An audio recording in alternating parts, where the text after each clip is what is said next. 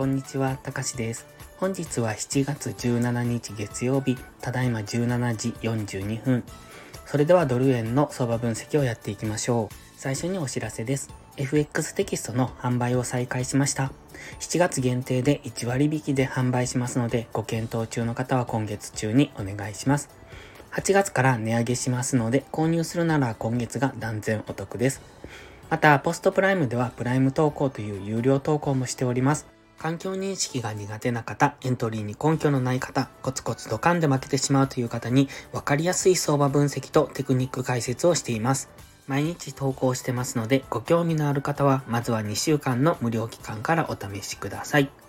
それではドル円の4時間足から見ていきましょう。その前に少しだけ冷やしの環境認識をしておきます。現在冷やしは冷やし単位に引いたトレンドラインを下抜けてきてます。ですのでここから大きく下落していくのか、それともこの下抜けが騙しとなって上昇していくのかっていうところです。現在 GMMA の青帯は下抜けてますので、えー、ストキャスティックスは安値圏からゴールデンクロスしてますけれども、上値は重い状態というふうに考えられます。ですので、上がっても上げしぶる、もしくは上がったとしても急激に大きく下落するといういう乱高下ですね。上昇しても大きめの戻しがつくみたいな、そういう相場になりがちではありますね。そして4時間足の画像ですが、現在はフィボナッチリトレースメントの23.6%のラインで反発、金曜日にそこで上値を止められてそこから下落するのか、それとももう一段上昇していけるのかというところです。4時間足のストキャスティクスは比較的高値圏から今下落中。そして今しがたですね、円高方向に動いております。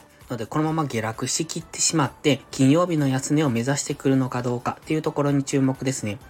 現在4時間足の GMMA の青帯までは届いておりませんので、もう一段上昇する可能性はありますが、現在売りの圧力も強いので、このままダラダラと下落していく可能性もあります。直近の戻り高値、黄色丸ですね。そこを上抜けられていないので、このまま下落していってもおかしくないとは思いますが、下落したところ、では次金曜日の安値付近ですね。137.5付近でのダブルボトムからの上昇は考えておいた方がいいと思います。基本的にはこの4時間足見ていてもわかりますが、ずーっと陰線が連続で出てきて、金曜日にようやくちょっと大きめの陽線が出現した。ただ、直近の戻り高値の黄色丸を上抜けられていませんので、基本的にはトレンドは変わっておらず、下落トレンド継続になっております。ただし、先ほど言いましたように、4時間足の GMMA にまだ接触してませんので、また、ストキャスティクスがデッドクロスしてきている位置もちょっと中途半端ですよね。ですので、今下落中ではありますが、もう一段上昇する可能性も十分ありますので、その辺は考慮に入れておく。先ほど、冷やしの、えー、環境認識で言いましたように、直近は、あの、上値は重くなるとは思いますけれども、冷やしのストキャスティクスはゴールデンクロスしてますので、もう一段上昇していく可能性っていうのも考えておいた方がいいと思います。では、1時間足です。1時間足は GMMA の青帯をわずかながら上抜けたんですが、先ほど4時間足に記してました黄色丸の高値、直近の戻り高値を上抜けられずに、現在は揉み合いになってきております。で、今 GMMA の青帯横向きになってますよね。で、収束してますので、ここで底固めをするのであればもう一段高、先ほど4時間足の GMMA の青帯ぐらいまで上昇すると考えます。もちろん4時間足の GMMA を次上抜ける可能性もあるんですが、今のところ基本的には戻り売り、えー、強く下落した中での一旦の、えー、反発上昇と見ておりますので、基本は上がったところを売っていくなんですけれども、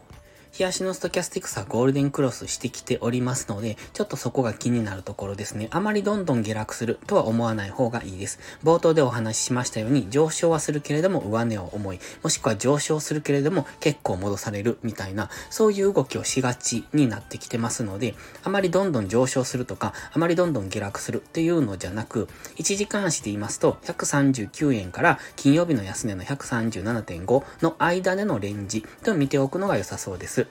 今1時間足の GMMA 横ばいですので、基本的には連上想定。上がっても下がってもあまり大きく値幅は取れないだろうという、そういう、あの、動きをしがちですので、その辺は意識しておくといいと思います。